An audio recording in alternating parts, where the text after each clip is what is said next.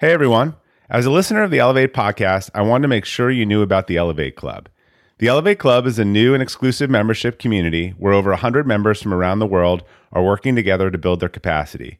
The Elevate Club is where I'm investing most of my time to connect with readers and listeners and answer their questions. Members of the Elevate Club get 12 months of access to a private Slack community for experience sharing and peer learning, private keynotes with me, monthly office hours, and free access to my courses on core values or remote work for up to 3 people. To learn more about the Elevate Club and sign up today, just go to elevate-club.com. That's elevate-club.com, or you can click on the link in the show notes. I hope to see you in the Elevate Club. Cancer's days are numbered. You're listening to the Elevate Podcast, and I'm your host, Robert Glazer. Join me as I talk to world-class performers about how they build their capacity and reach greater heights in leadership, business, and life, and how you can do the same.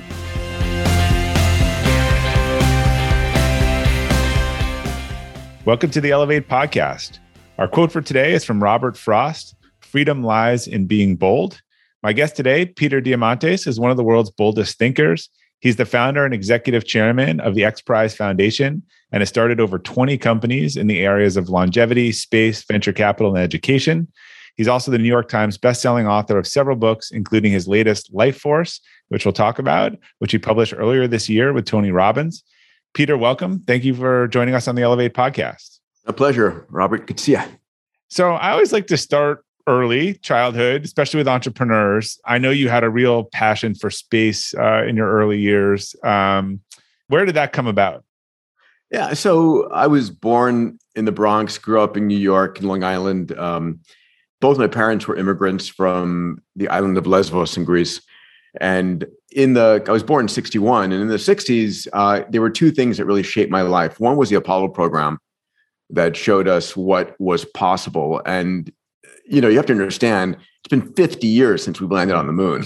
And back when I was a kid, we were doing it 2 or 3 times a year. I mean, this was like, Wow, this is what humanity does right now. And then comes this, I like to jokingly call it this scientific documentary called Star Trek that shows us where the world is going to be. And you have to understand, having, America landing on the moon a couple of times a year made Star Trek look not only real and plausible, but inevitable. And so that was where I was going. That was what I was going to do. My parents had a different idea. Medicine was for them the highest calling and level. And so I sort of split myself into the boy who was going to be a good boy and become the doctor. And the secret adventure in me was destined for the stars. And so science was the intersection there, I guess. Yeah, right? Science was the intersection. Yeah, for sure. Yeah. I mean, I grew up in a very religious Greek Orthodox family. I was the head altar boy. And of course, that didn't last too long as I was struggling between science and religion, trying to find overlaps. But that's another story. So science won. Science won. I mean, I think I'm more spiritual than I was back then, only because science then drives you to realize, like, holy shit, that's amazing. I mean, we're one of, 100 to 300 billion stars in our galaxy, and our galaxy is one of a few hundred billion in the universe, and God knows how many universes there are, and all of a sudden it starts becoming very strange. Well, one thing I think maybe not the science, a little bit of anomaly. So many entrepreneurs I know and the folks I've interviewed on this podcast, they hated school. They were terrible in school. They wanted to go build stuff. I think you were a good student, though. So how did you manage to stay with the program despite having an entrepreneurial spirit? Yeah, I mean, I did stay with the program. I used the program, I should say. In high school, from my parents, who grew up very poor in their childhood, doing well in school was everything. So that was injected into my psyche. And then when I got to MIT as an undergrad, I was scared out of my mind about how I was going to compete on this stage. And I was doing okay. And I was like, wow, this is easier than I thought it was going to be, which is to say, I just learned how to work hard. And then I ended up finding school as a means to do stuff, to experience stuff. I started my first organization ever was a nonprofit group called SED, Students for Exploration and Development of Space, which I started. How old were you? Yeah. I was a sophomore at MIT at the time. Okay. And it grew from a chapter at MIT to hundreds of chapters around the world. Jeff Bezos was Princeton president of the Princeton chapter, and I was national chairman. And I met so many people. Now, this is back before the internet, when you actually created newsletters on Xerox machines and mailed them out to keep. But that was interesting. And then I started a university, and I borrowed MIT's campus to do that. And so school I was still pre-med, so I still had to do well in school, but I was using MIT as a platform to do the stuff that I wanted to do. And so I was being entrepreneurial on top of that substrate versus ditching it and going someplace else. And so what was the first commercial? I mean, you've founded a ton of businesses. What was the first? Yeah. Did you ever have a real job? So listen, my first commercial project was when I was 14. My friend Billy and I bought a snowblowing machine in Great Neck, New York. And we went to we lived about 3 miles apart, and we went to all of the homes on the path between his home and our home, and we signed them up for $20 per snow removal or something like that.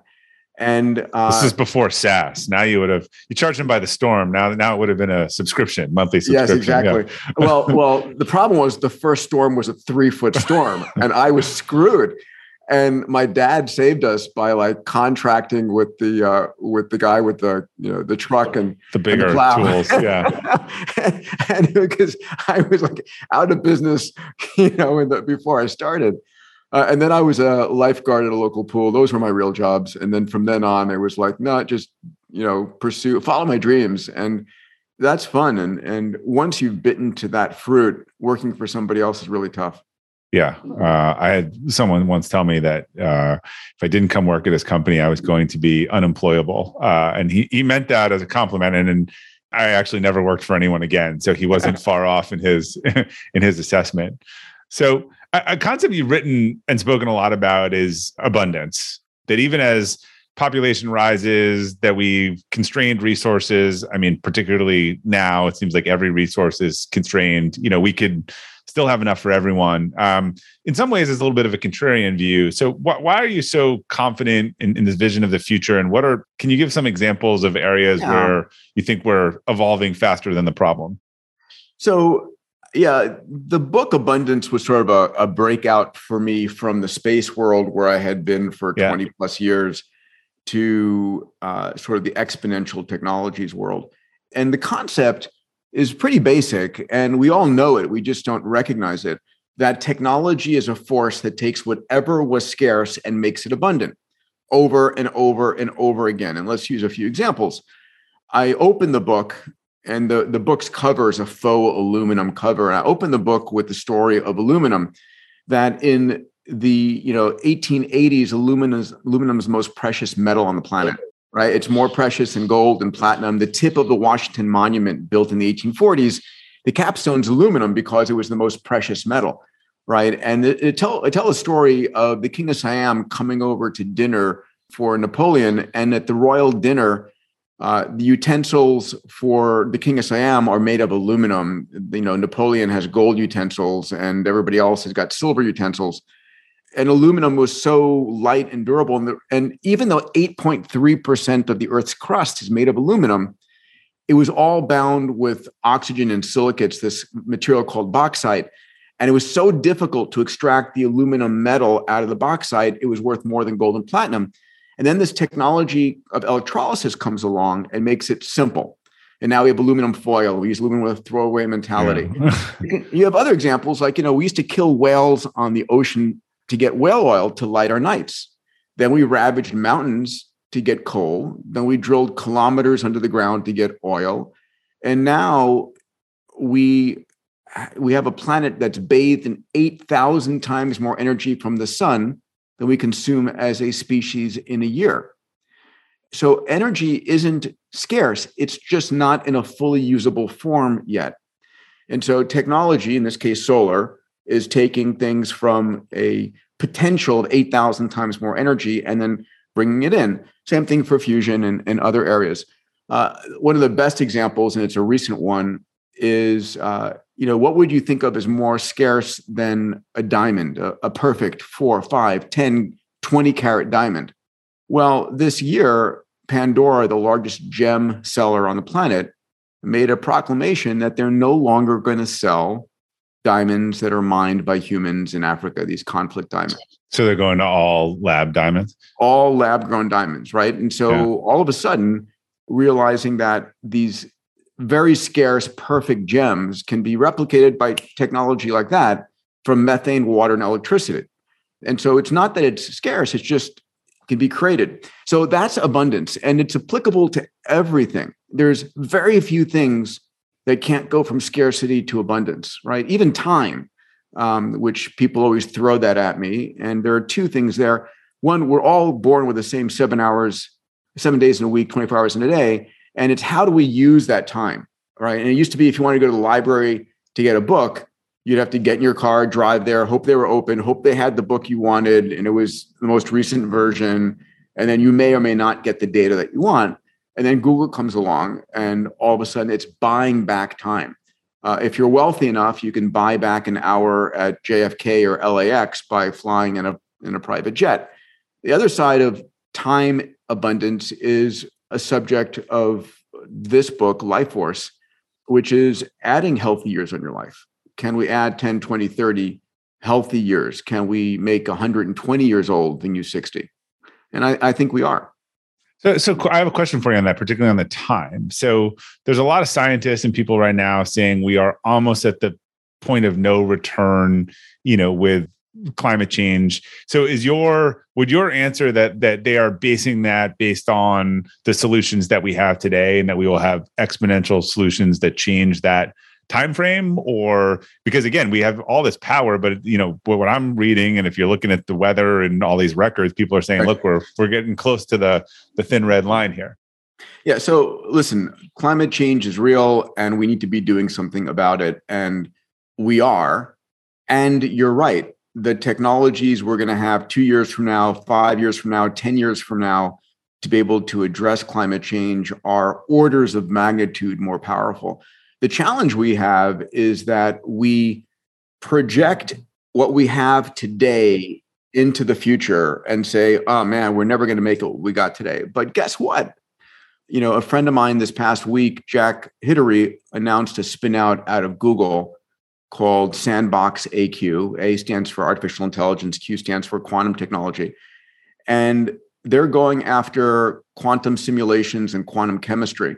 We're going to create new material sciences that are able to help us extract CO2 orders of magnitude more effective. No one should be waiting for that, right? We just launched a $100 million gigaton carbon removal XPRIZE that I got Elon to fund. What's the date on that? So we announced it in April of 21, and we are asking teams. We've had more teams register for this competition than any other.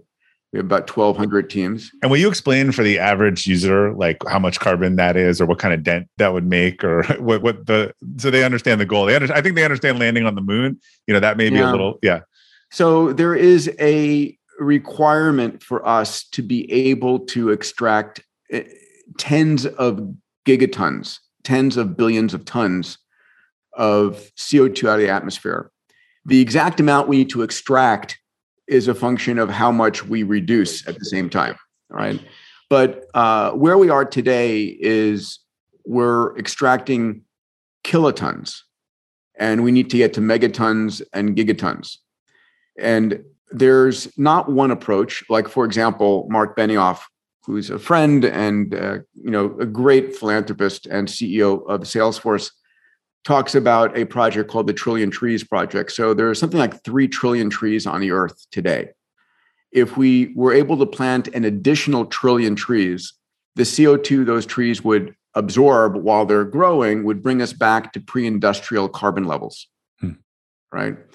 There's ability to build machines for mechanical extraction of CO2 from the atmosphere. You know, the atmosphere distributes the CO2 constantly throughout the planet.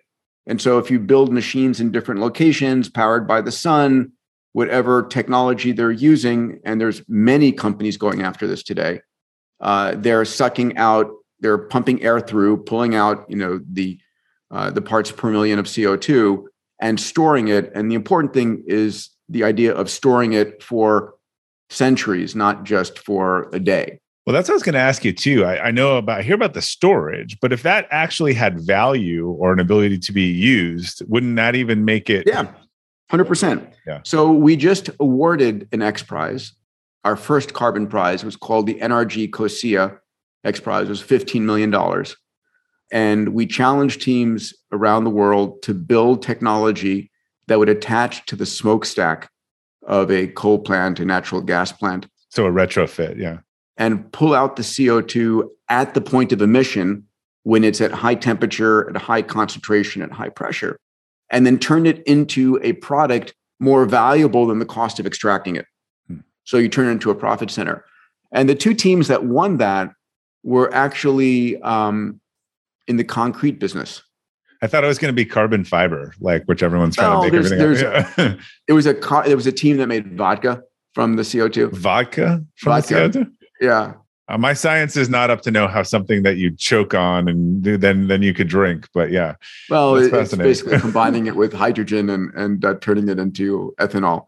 Wow. But the long story, there were many different approaches. There were making it into plastics for materials, making it into concrete, but concrete from the value proposition one. So I'll close our carbon conversation on giving people a sense of hope. In the following way, there was a huge environmental disaster 120 years ago at the turn of the last century in the 1890s into the 1900. I don't know if you know offhand what it was. It turned out that people who were moving from the rural area into Detroit, into Chicago, into New York, were bringing with them their horses, their motive power. And the population of these cities was exploding, not only in humans, but in horses. And with the horses came literally a shitload of horse manure. Methane, yeah. And it was just, you know, piles and piles of horse manure. And the city planners would create, you know, corner lots that you'd pile it up. When it rained, it was, you know, disease and stink.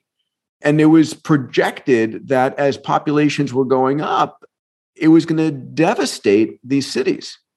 And of course, people didn't, you know, start thinking about how do we re-engineer the horse to make less manure and so forth. What came along was the car. And the car was just 10 times better than the horse. And the horse population quickly dropped off. You know, 100 years later, we have a different problem from cars. But that's where we're going. We're going to innovate our way out of this. It's not going to be regulating our way out of this. I'll close by saying John Doerr and Bill Gates both made statements about 3 months ago that the business of carbon removal would be financially as big as the internet, that the next multi-hundred-billion-dollar companies and trillion-dollar companies we'll see will be in that area.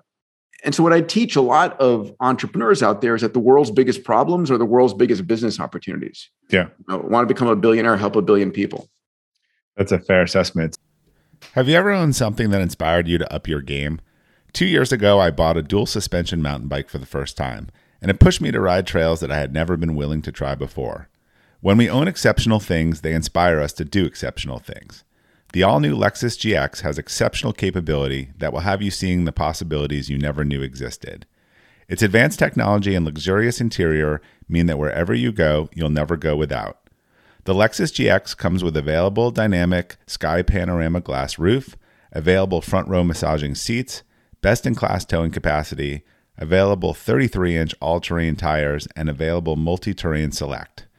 I've seen the new Lexus GX popping up all around my town, and not only does it have the capabilities to take you to new places on and off the road, but it's a great-looking car. The new Lexus GX is ready to raise the bar for you. Live up to the all-new Lexus GX. Luxury beyond limits. Experience amazing at your Lexus dealer. When you're hiring for your small business, you want to find quality professionals that are right for the role. That's why you have to check out LinkedIn Jobs. LinkedIn Jobs has the tools to help find the right professionals for your team faster and free. LinkedIn isn't just a job board. It helps you identify and hire professionals you can't find anywhere else, even those who aren't actively searching for a new job but might be open to the perfect role. Case in point, last year I asked the CEO of a major ski resort how he got his job, and he told me that he saw it on LinkedIn and decided to apply. In a given month, over 70% of LinkedIn users don't visit other leading job sites. So if you're not looking on LinkedIn, you're looking in the wrong place. On LinkedIn, 86% of small businesses get a qualified candidate within 24 hours. Hire professionals like a professional on LinkedIn. The team at LinkedIn is also constantly finding ways to make the process easier. They even just launched a feature that helps you write job descriptions, making the process easier and quicker. Post your job for free at linkedin.com/practical. That's linkedin.com/practical to post your job for free. Terms and conditions apply. So I know you wrote The Future is Faster Than You Think in January 2020, almost maybe 6 weeks before the pandemic exploded. And I think one of the things people have talked about, Ben, is just accelerating some trends like remote work, scientific discovery, collaboration, things like 5 years, you know, from where they were. How has your perspective on sort of the future and timeline changed as a result of the past 2 years? What do you think it's made better and worse? So it's interesting because you're right, the juxtapositioning of the book coming out. And the book focuses on the decade between 2020 and 2030. Yeah. And it's a prediction of what's going to change in retail, healthcare, education, insurance, finance, you know, every industry out there. And I would say that the pandemic accelerated many of them by 3 to 5 years. And what we are going to see, and it's clear the chinks are in the armor, is we're going to see the disruption and the collapse of the healthcare industry, and a little bit slower than I want, the education industry. And when I say than I want, it's like I've got 10-year-old boys, and I think about their education. It hasn't changed in 100 years. I mean, Zoom classrooms during the pandemic was the most innovative thing, and they sucked. Yeah. Well, it started right. It was all about the I mean, kindergarten is a right. It's a Prussian or German. It was all about training people to work for the state, right? Isn't that the sort of? Yeah, it was a production line. What do you call it? Like industrial assembly line approach, right? It was like the bell would ring and you go to your next station and you'd learn something there in the next station. It was, but we're not teaching our kids what they need for this century. And you know, for me, it falls into two categories. We need to teach them how to be more curious, ask great questions, how to be moral and ethical leaders. We need to teach empathy. We need to teach the ability to research and come up with a thesis and present your ideas in a compelling fashion, to debate. And those fundamentals, because we're going to be, the lives of our children today are going to be so enabled by technology. Right? It's like, you know, doing multivariable equations and learning derivatives.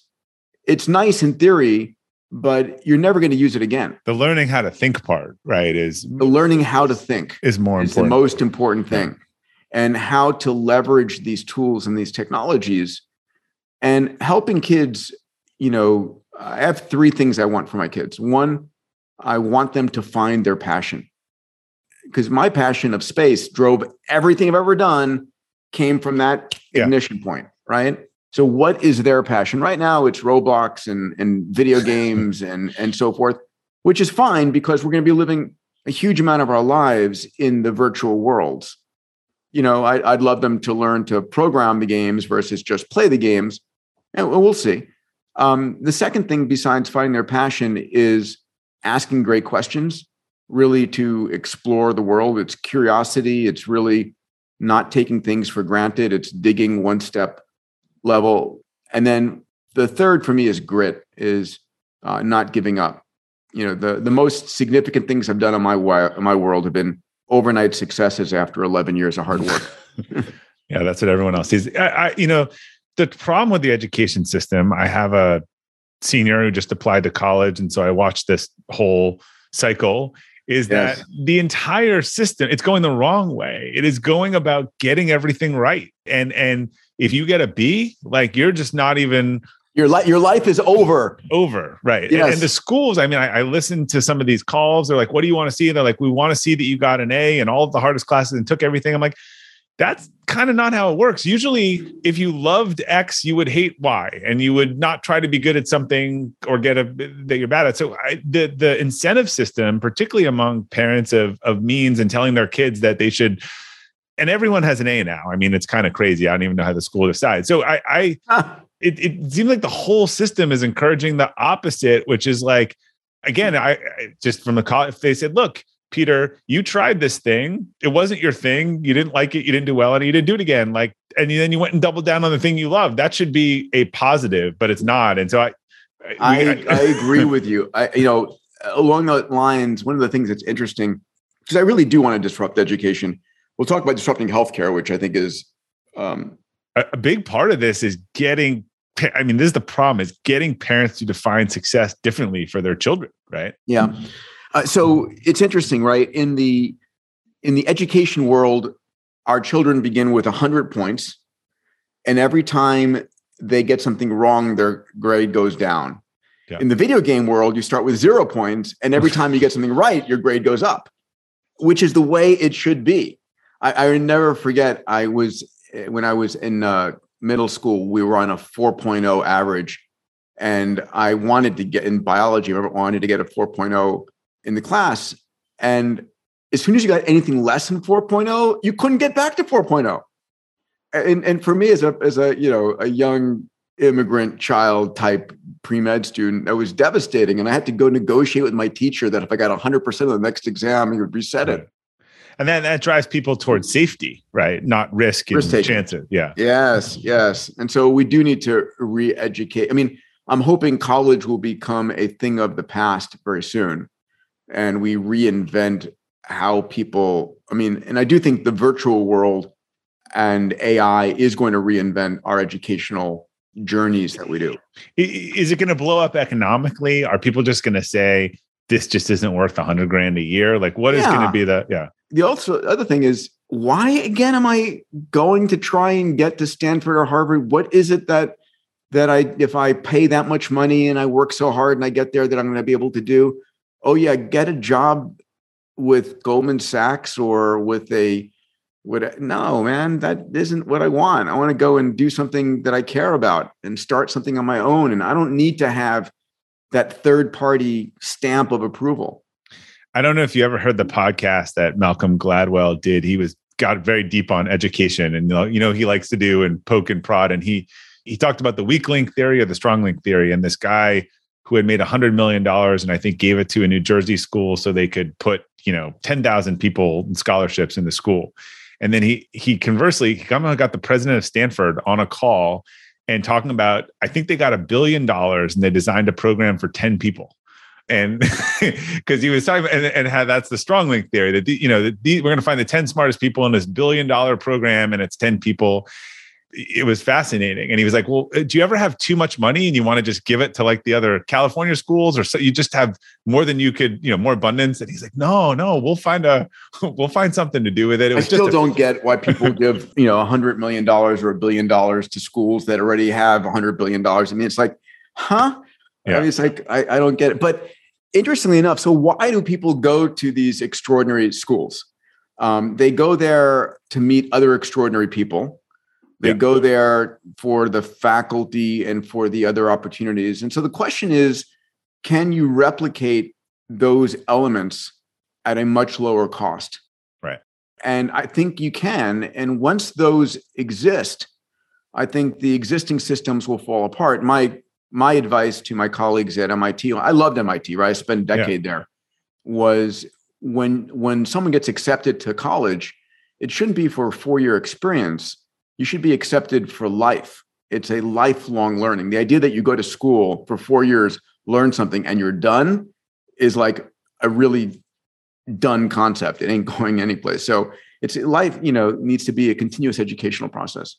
yeah, it is going to be interesting to watch it develop. I think one of the things that is taking the place of it is you're seeing a lot more of these mastermind groups or people that are putting together the peer piece of that you get with the exclusivity, and it's a lot less than college. For sure. Yeah. I think maybe I need to go start another business there. Yeah. I need to disrupt university faster before my kids get there. Yeah. Well, I just saw some stat that it was overwhelming. It was 80, 90% of the people that took out loans for college said that they didn't think it was worth it. Right. And obviously no one is giving them an education to understand what that looks like in terms of paying that back, once when they take those things at 18, but it was overwhelmingly that the debt was not worth it. Yes, I have an idea for a new business. Okay, thank you. I could see it. I saw it in your eyes. It was sort of a Dr. Evil moment. Yes, no, yeah. It's like, so let's talk about crushing the healthcare industry. That is next. I want to focus a lot on Life Force, but I have one more question related to this that I wanted to ask you. And that is, there seems to be this circular risk or problem with AI and metaverse and all this online stuff that there is, record anxiety and depression. And a lot of it now is because people they're wired to have the need to connect with other humans, and they are doing that less, and social media less. So with all these kind of advancements and the positive of them, and, there's a decline in, I've read people like physical intimacy and actually reading facial expressions. Like, if we become less human, like, how does that change aspects of or human contact goes down? How does that change how we're wired and how we behave and what we need? Yeah. I mean, that is fascinating. I think one of the things that you point out, Robert, is we are wired for a very different world, right? Our brains and our brain architectures, 100 billion neurons, 100 trillion synaptic connections, evolved for a world 100,000 years ago that was local and linear. And one example is we have something called Dunbar's number in our head. And Dunbar's number is the number of people that you have an intimate relationship with. And that's like 120 to 150, which is why like a platoon size is that size, and why at conferences and events, you end up over a period of time, you can recognize 100 to 150 people. If it gets larger than that, they're people that you've never met over the course of months. And what's going on today is those intimates, those 100 to 150 people that we would normally have in physical life, we're replacing them with, Kim Kardashian and Elon Musk as part of your intimate group, right? Because you read about him every day on every tweet. And so ultimately, it gets a little bit perverse about who your community really is. Now, I think we're going to be living a virtualized life. I think we're going to be splitting our time in the real world and in the virtual world. And I think we haven't seen a fraction of what's coming with augmented reality and virtual reality. I think we'll have multiple citizenships where I spend a certain amount of my time with this community. And in this community, I am this person with these capabilities and these powers, and I'm known this way, different from, and we all, we're some way with our parents, we're some way with our families, we're some way with our friends, our professionals.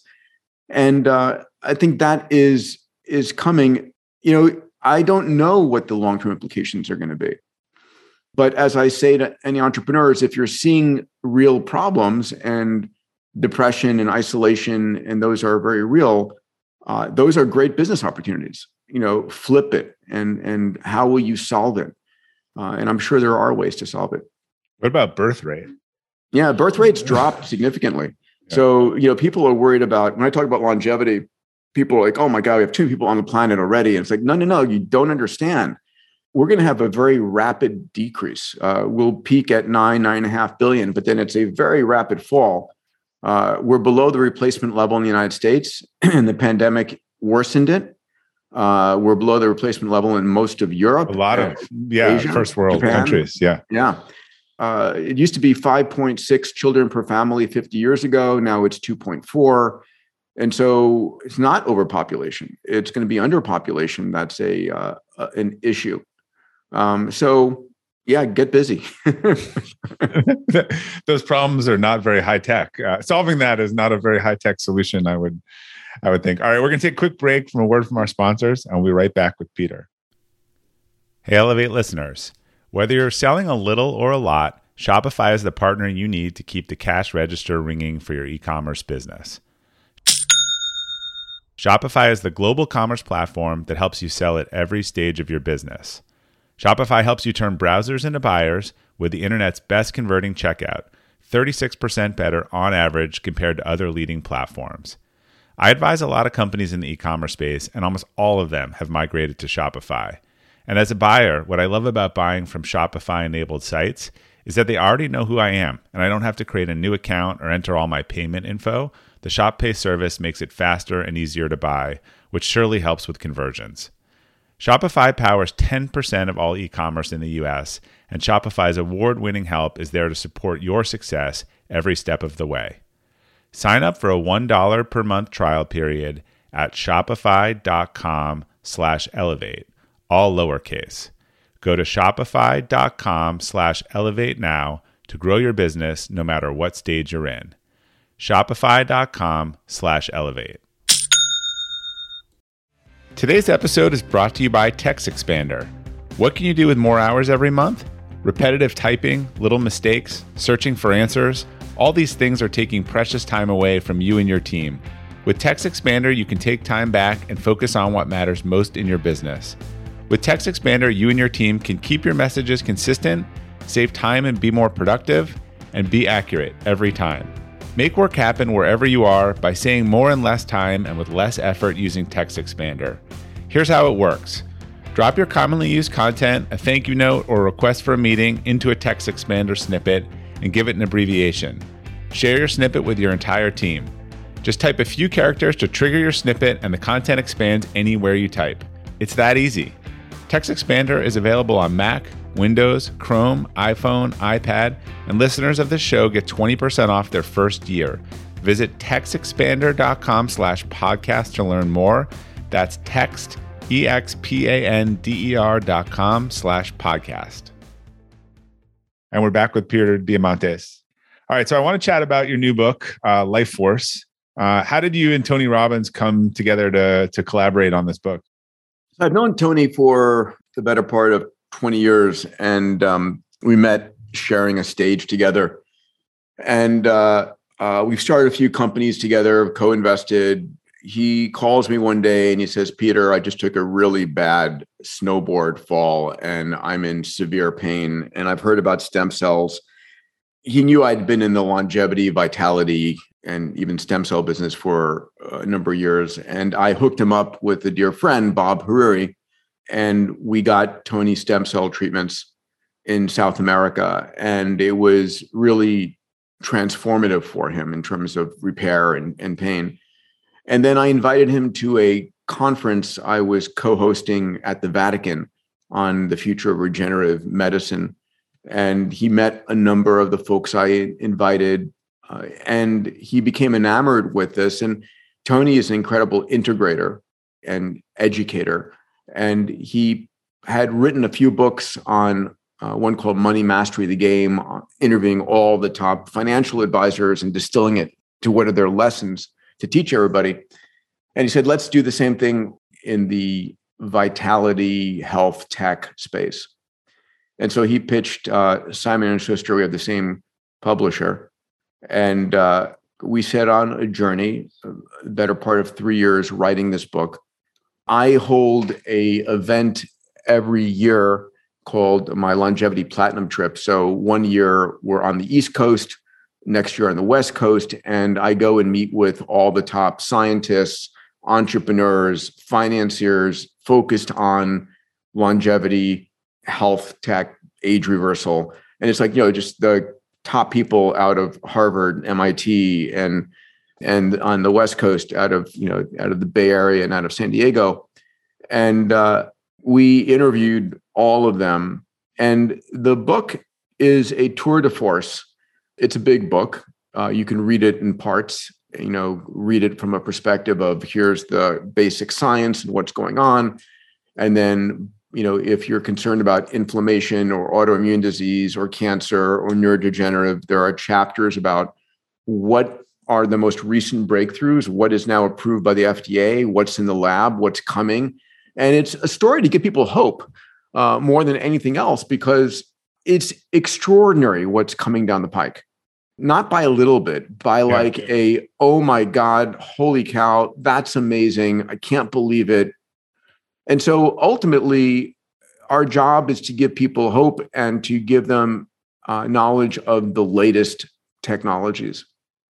Yeah, I am not scientifically inclined. However, my own, I play in an overhill soccer league and some other things where people get hurt a lot. And I've heard people say, well, they offered me this solution. I can do the 20-year hip and it's a huge thing, or I can do the 5-year. And so a couple times I've been like, I go for the short one, because I you know, this argument I've heard, I mean, in 5 years, I don't know, maybe it's one that's half the, you know, I wouldn't be making the long-term decision if it's a lot more invasive than the short-term one right now. So it sort of aligns with that.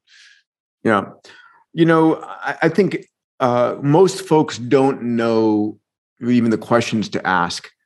And it's interesting. I'll just, you know, my goal is for people to realize that this decade, the decade ahead of us, is an extraordinary period of medical technology breakthroughs that are coming, solutions that are coming, and to be hopeful about them. You know, I like to say that your job is to stay healthy enough to intercept these new breakthroughs that are coming. There's a topic I talk about in one of the chapters I wrote called longevity escape velocity.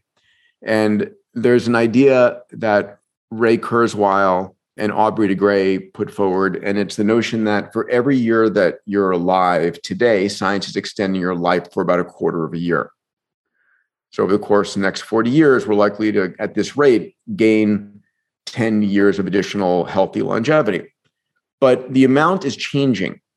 And so if you ask Ray Kurzweil, when do you think we're going to reach a point where for every year you're alive, science is extending your life for more than a year? Right? So you're gaining time every year. His answer was 12 years from now.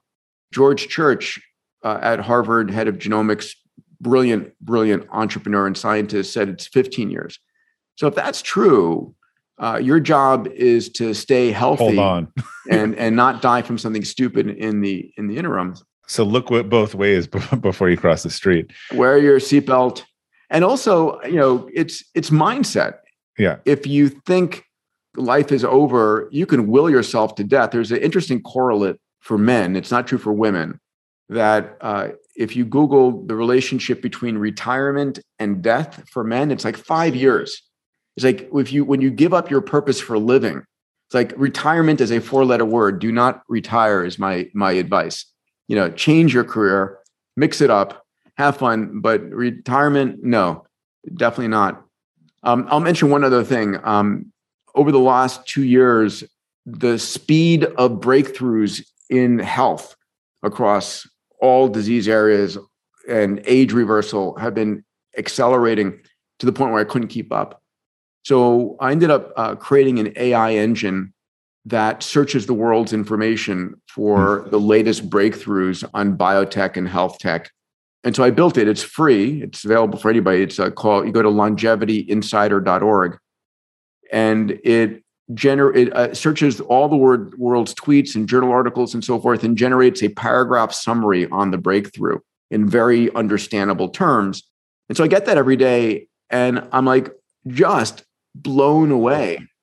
And it makes me excited to be alive. And so that I want to gift that excitement to people, for them to realize, yeah, I want to, you know, I've got a few more companies ahead of me. I've got a few more generations of kids and grandkids to see. So let's play sort of there's some concepts in the book I wanted to ask you about, but we probably need to play a little bit of a speed round where I'd like to hear from you, like when is this going to happen? So the first concept is really interesting. And just even the verbiage is curing aging. Like, so is it actually something we can cure? And when do you think that we're looking at that? Great question. So here's the deal. Everybody views aging as just inevitable and death as just inevitable. We've baked it into religion. We baked it into governments. We baked it into everything. When I was a kid, when I was in medical school, I remember watching a television show on long lived sea life, that certain species of whales and turtles and sharks could live 200 years, 400 years, 500 years. If they can do it, why can't we? Right. And I said, it's either going to be a hardware problem or a software problem. And so we're now getting the tools to change that. Another point I'll point along these lines is when you're born, when you're 20, 40, 60, 80, or 100, you've got the same genes. So why don't you look the same, right? If it's your same genetics. And it's not your genes, it's your epigenome, which genes are turned on and which genes are turned off.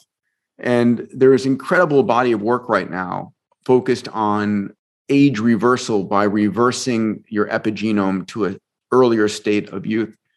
So answering your question, slowing and stopping and reversing aging is something I think is within our capabilities within the next 20 years.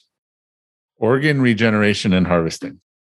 Yeah. So I love this part. There are incredible heroes right now focused on giving us an abundant source of replacement organs. So, we keep our airplanes and our cars going for much longer by replacing the whatever part you need to replace, but not for humans. Today, if you need an organ transplant, sadly, you have to wait for someone to die. And then hope, cross your fingers. So there's a number of companies. United Therapeutics, run by an incredible entrepreneur, Martine Rothblatt, is one example. And what Martine has done, working with Craig Venter, is modified the genomes of pigs to humanize the pig genomes, to make the surface antigens on pig organs human. Why? Because it turns out pig organs, heart, liver, lung, kidneys, are the same size as human organs. They just did the first transplant, right? They did a kidney transplant into someone who was being kept alive on a heart-lung machine just to test it out. And then they did the first heart transplant into an individual, and the heart lasted 3 months. It's still the early days, but the idea is that we're going to get to a point where you could have a backup set of organs available for you. And then there's a guy named Dean Kamen, one of the most extraordinary inventors on the planet, the co-founder of FIRST Robotics, the implantable insulin pump, iBot, a whole bunch of. Anyway, he has an organization called the Advanced Regenerative Manufacturing Institute, ARMI, up in New Hampshire, and they built machines to go from your skin cell to producing induced pluripotent stem cells, and then from those stem cells, differentiate them and build a customized organ for you. And right now they're doing bone, ligament, bone segments. And is this where the 3D printing comes into play? Yes, part of it is 3D printing. I understand 3D printer when it spits out plastic. Like, how does it? I mean, vessels, or how could a? I can't even conceive of how a printer could. There's a number of different approaches. It's not ink, right? They put in. Well, no, but you can 3D print with cartilage and other connective tissues, and then stem cells actually attach to this structure and differentiate into nephrons or cardiac tissue or whatever the case might be, and they. Cell-to-cell surface contact causes them to specialize in a certain way. It's the early days still. Their goal at Army is pediatric hearts. That's their goal in the next year, to make pediatric hearts. And then there are many other companies working on kidneys and other organs. So the idea that a decade from now, if you need an organ transplant, you can order one in advance and have it ready for you when you need it, is pretty extraordinary. It's hard to even conceive of. So one I know that's probably on a lot of people's mind, is very personal to them, wasn't necessarily explicit, but when do you think will we cure cancer, and how far away is that? Yeah. I think cancer's days are numbered. So the first thing to understand is that the body is always producing cancers. Cancer isn't something that happens once and, oh my God, I got it. Yeah. We're always developing cancers.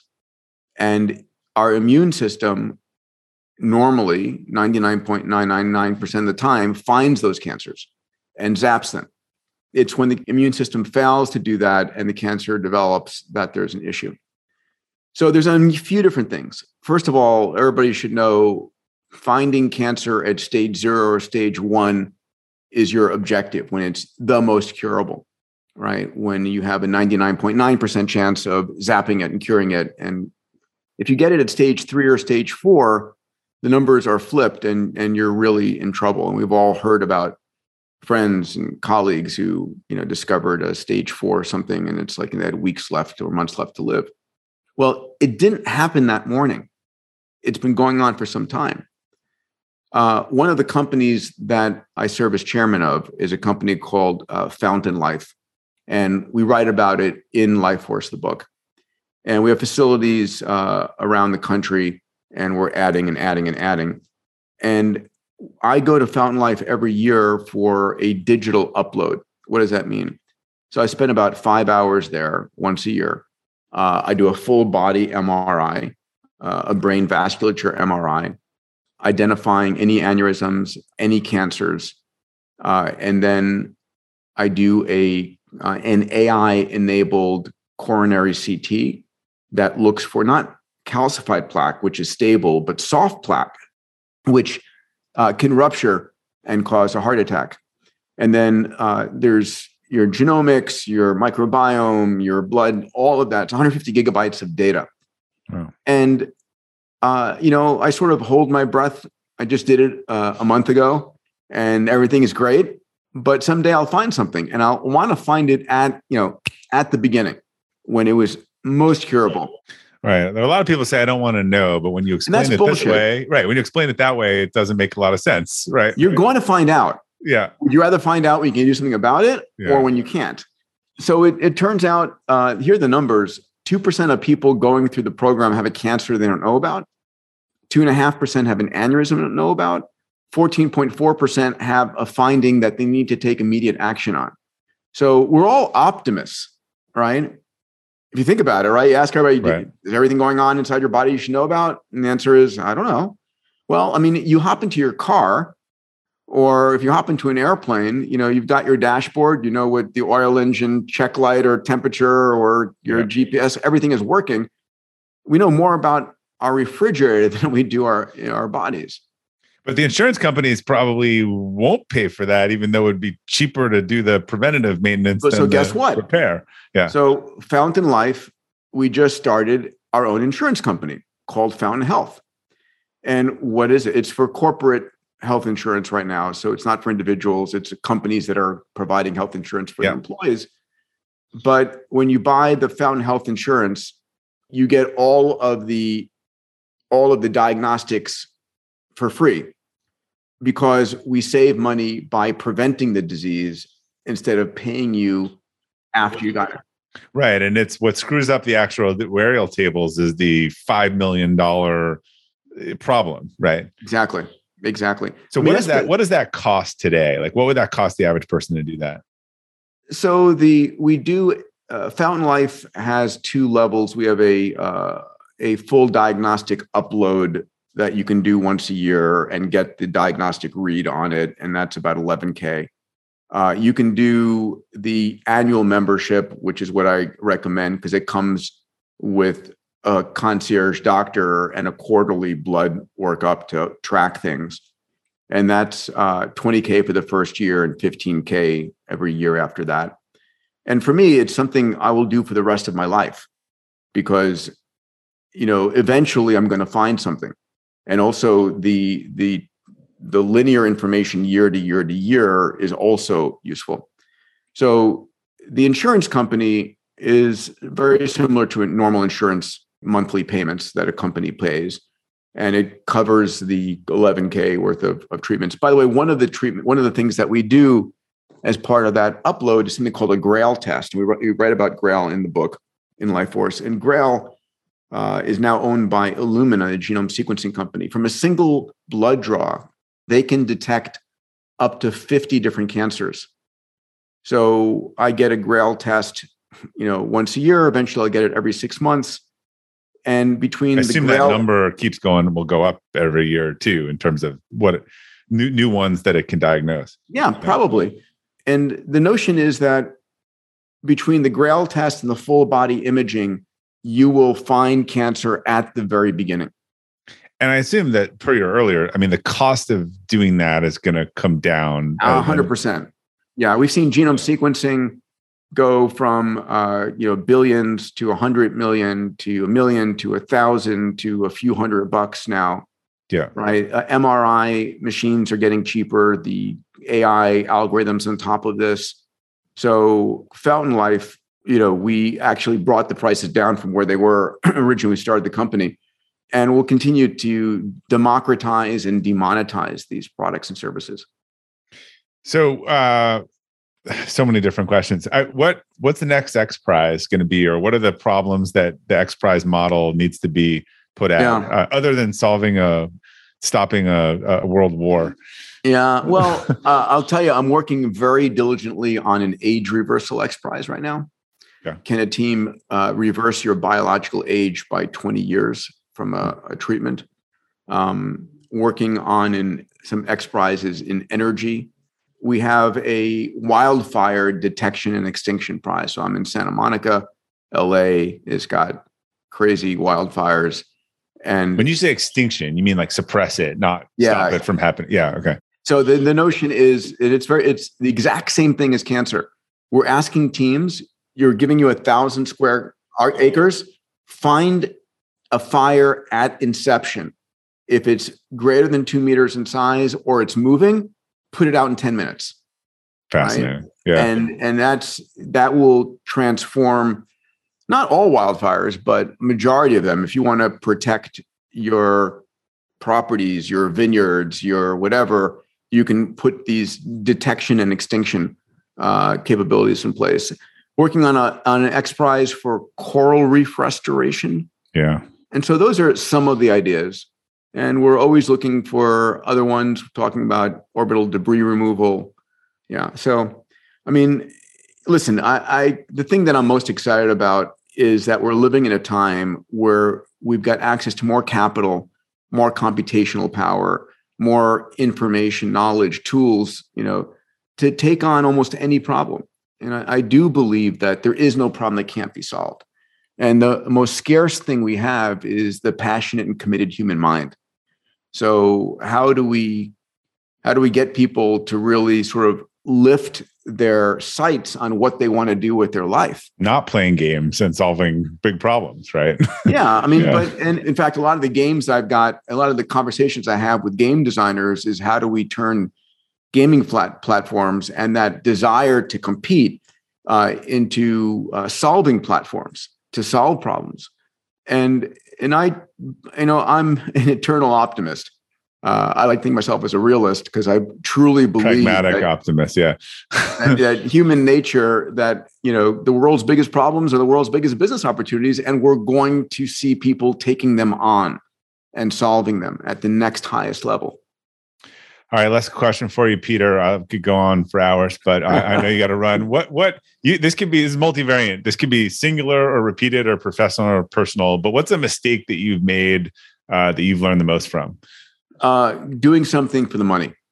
A few times I said, oh, this is a great make money opportunity. Wrong. It's like, that was not what I should be focused on. So it's always do something because it's my highest calling and my passion, my purpose. And if I can make money doing it, fantastic. So that was for sure. All right. Well, that is good advice to live by. So where can people find more about you, your work, the books? Sure. Where's the best place to go? If you go to diamandis.com, I put a blog out twice a week on longevity and exponential technologies. I've got a 30-day mindset course for free. If you'd like to be thinking in an abundant, longevity mindset, exponential mindset, moonshot mindset, you go to diamandis.com/mindset. And it's a fun, I wrote this program really to try and influence entrepreneurs out there. XPRIZE.org if you're interested in what we're doing at XPRIZE. And I mentioned longevityinsider.org, where you'll be just blown away by the breakthroughs happening in the longevity field. All right, Peter, thank you for joining us. It's always amazing to hear about your vision of the future, and I'm particularly looking forward to seeing whatever that idea for education. Yes, I'm definitely excited about it. All right, take care, Robert. Be well. Thank you. So thanks for joining us today. You can learn more about Peter and find some of the links that we talked about on the episode page at robertglazer.com. If you enjoyed today's episode or the Elevate podcast in general, I'd really appreciate if you could leave us a review, as it helps new users discover the show and the content. Thanks again for your support. Until next time, keep elevating.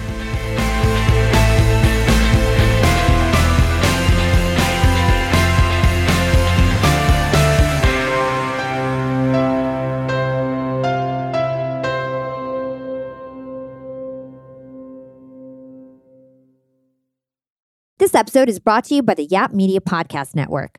I'm Hala Taha, CEO of the award-winning digital media empire, Yap Media, and host of Yap Young and Profiting Podcast, a #1 entrepreneurship and self-improvement podcast where you can listen, learn, and profit.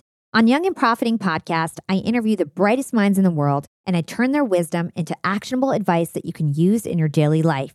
Each week, we dive into a new topic like the art of side hustles, how to level up your influence and persuasion, and goal setting. I interview A-list guests on Young and Profiting. I've got the best guests, like the world's #1 negotiation expert, Chris Voss, Shark, Damon John, serial entrepreneurs, Alex and Layla Hermosi, and even movie stars like Matthew McConaughey. There's absolutely no fluff on my podcast, and that's on purpose. Every episode is jam-packed with advice that's going to push your life forward. I do my research, I get straight to the point, and I take things really seriously, which is why I'm known as the podcast princess and how I became one of the top podcasters in the world in less than 5 years. Young and Profiting Podcast is for all ages. Don't let the name fool you. It's an advanced show. As long as you want to learn and level up, you will be forever young. So join podcast royalty and subscribe to Young and Profiting Podcast, or Yap, like it's often called by my Yap fam, on Apple, Spotify, CastBox, or wherever you listen to your podcasts.